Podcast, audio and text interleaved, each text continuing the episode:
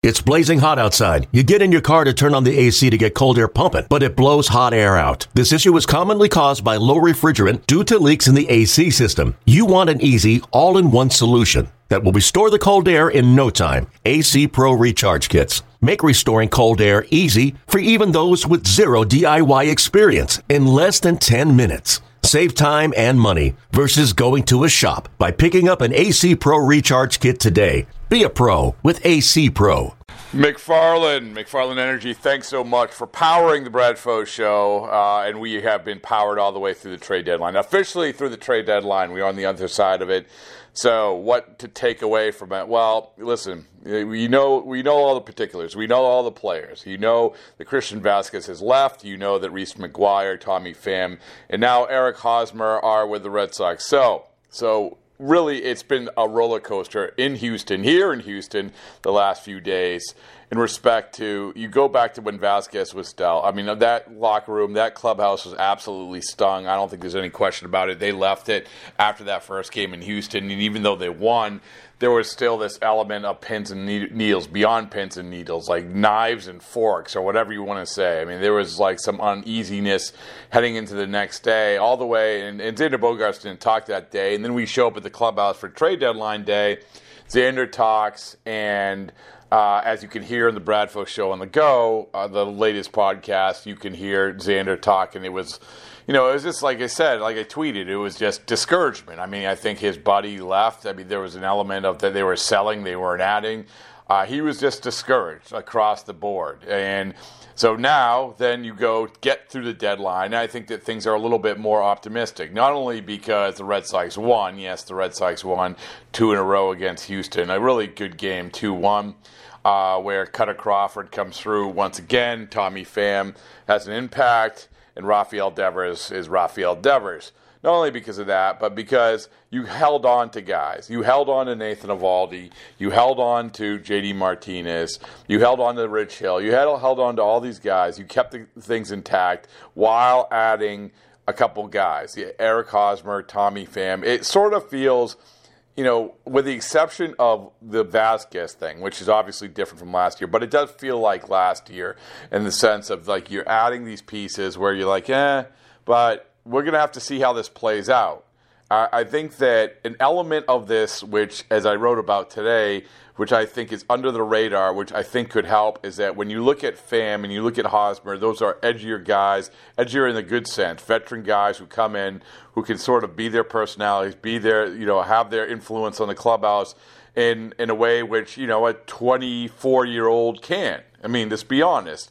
And Hosmer is a very well respected guy in that Padres clubhouse. As Pham told me, said, "Listen, you know, like I'm sure that that won't go over well in the San Diego clubhouse because Pham obviously played."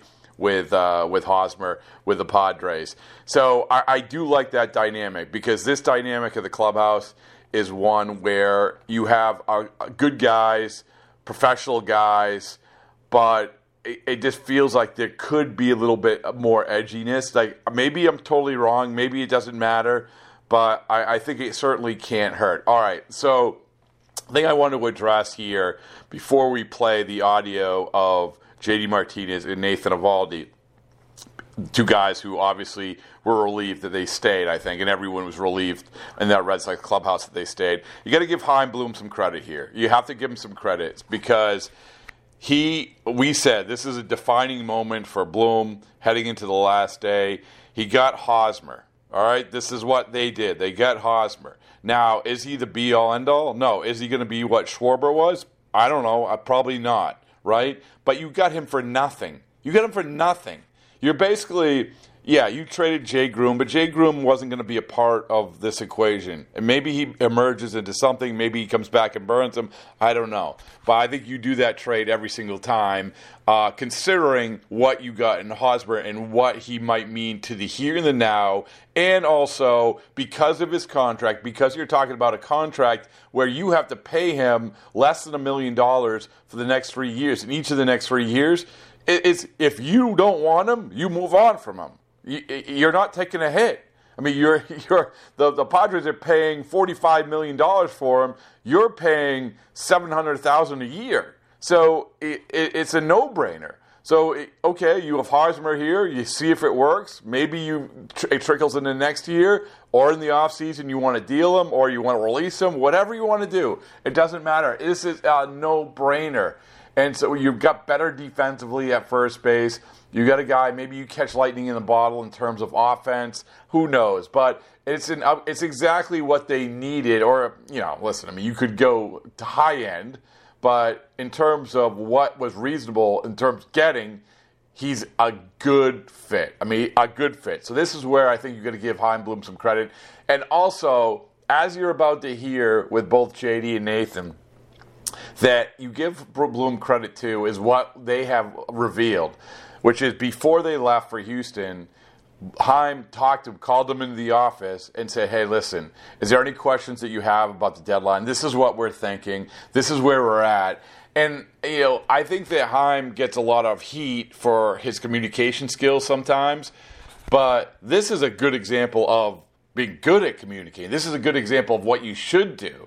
You call these guys in, you talk it out, you say you have any concerns. Here, my door's always open. If you uh, listen, you know, if we get the right deal, it might be a different thing. You might be moving on. But if you have any questions, this is what we're thinking, so forth and so on. And I think that that's something that as we went through up until the deadline came and went, we didn't have an idea that that happened. But as you're going to hear with both JD and Nathan that that's exactly what happened. I think they, they were very appreciative. Again, they, that goes a long, long way. All right, so trade deadline coming gone.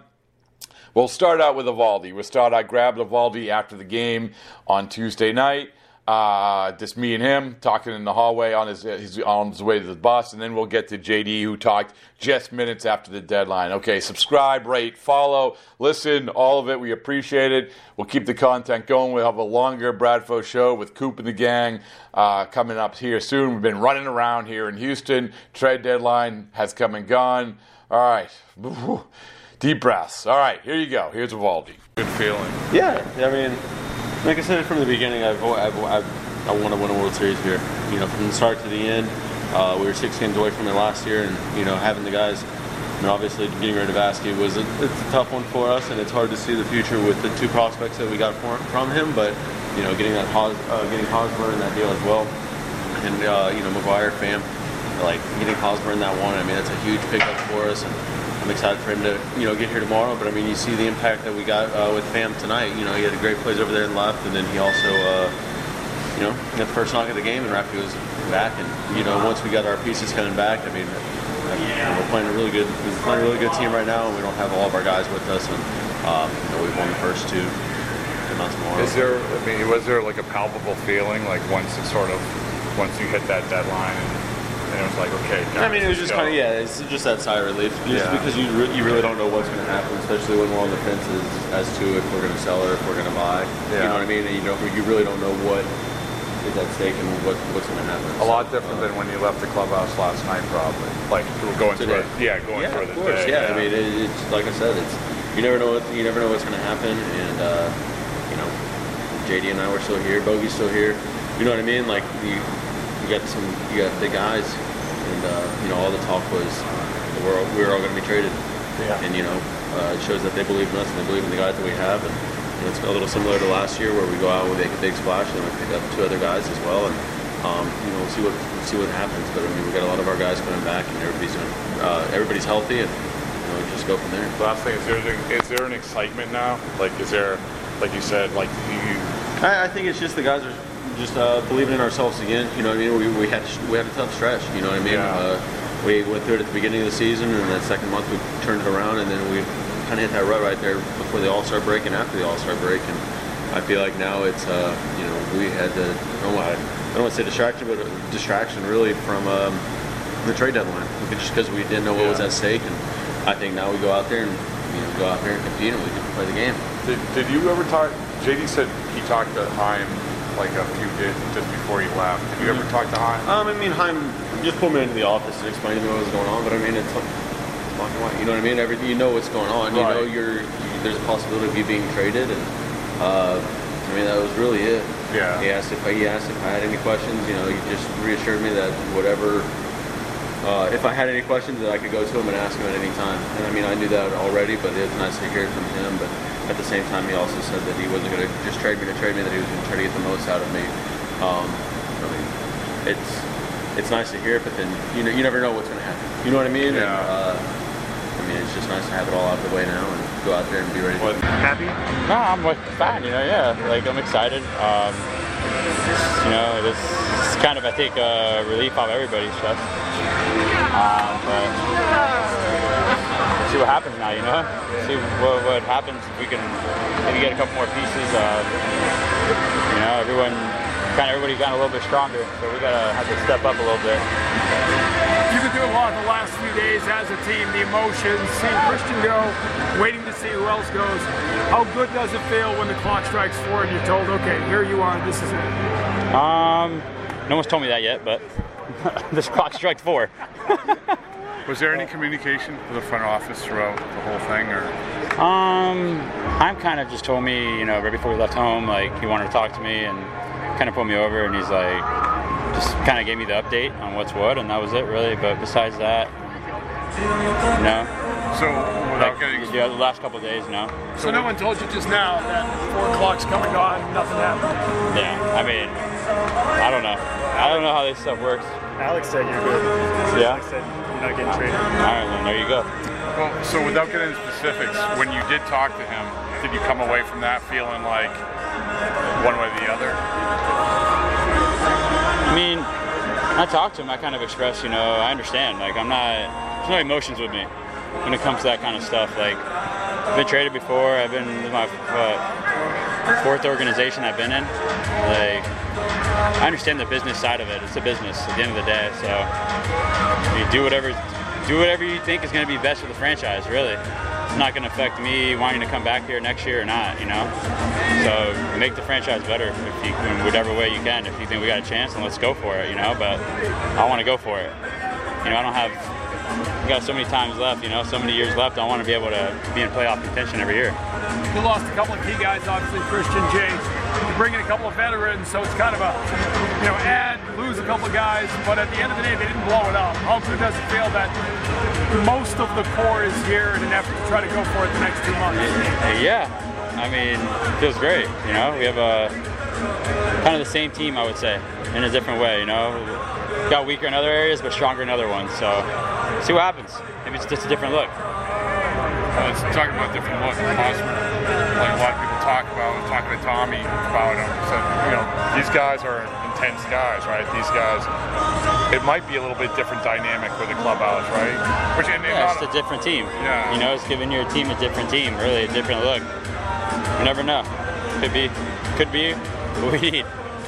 You know, it's just it's exciting to like just not knowing I gotta pack all my stuff and freaking have to move stuff across, you know, anywhere else. But I mean, as we sit here talking to you, is it a good? I, mean, I know that we've been hounding you for like, everybody, it's the most annoying thing. right? So it's over. Yeah, Congratulations. I know. I know. Everybody, my parents, everybody. It's just, uh, I'm like, leave me alone.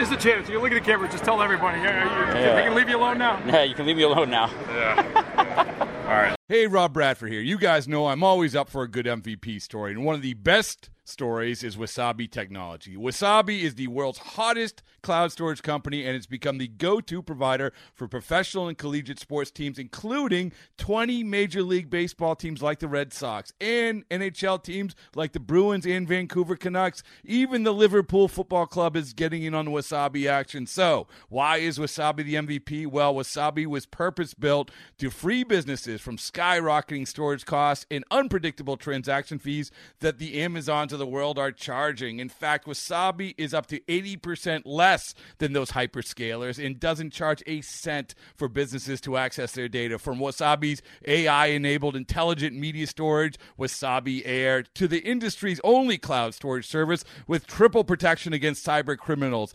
data deletion, and ransomware, Wasabi's taking the lead in driving innovation in data storage and helping sports teams to unleash the power of their data. Wasabi, another Boston based championship team.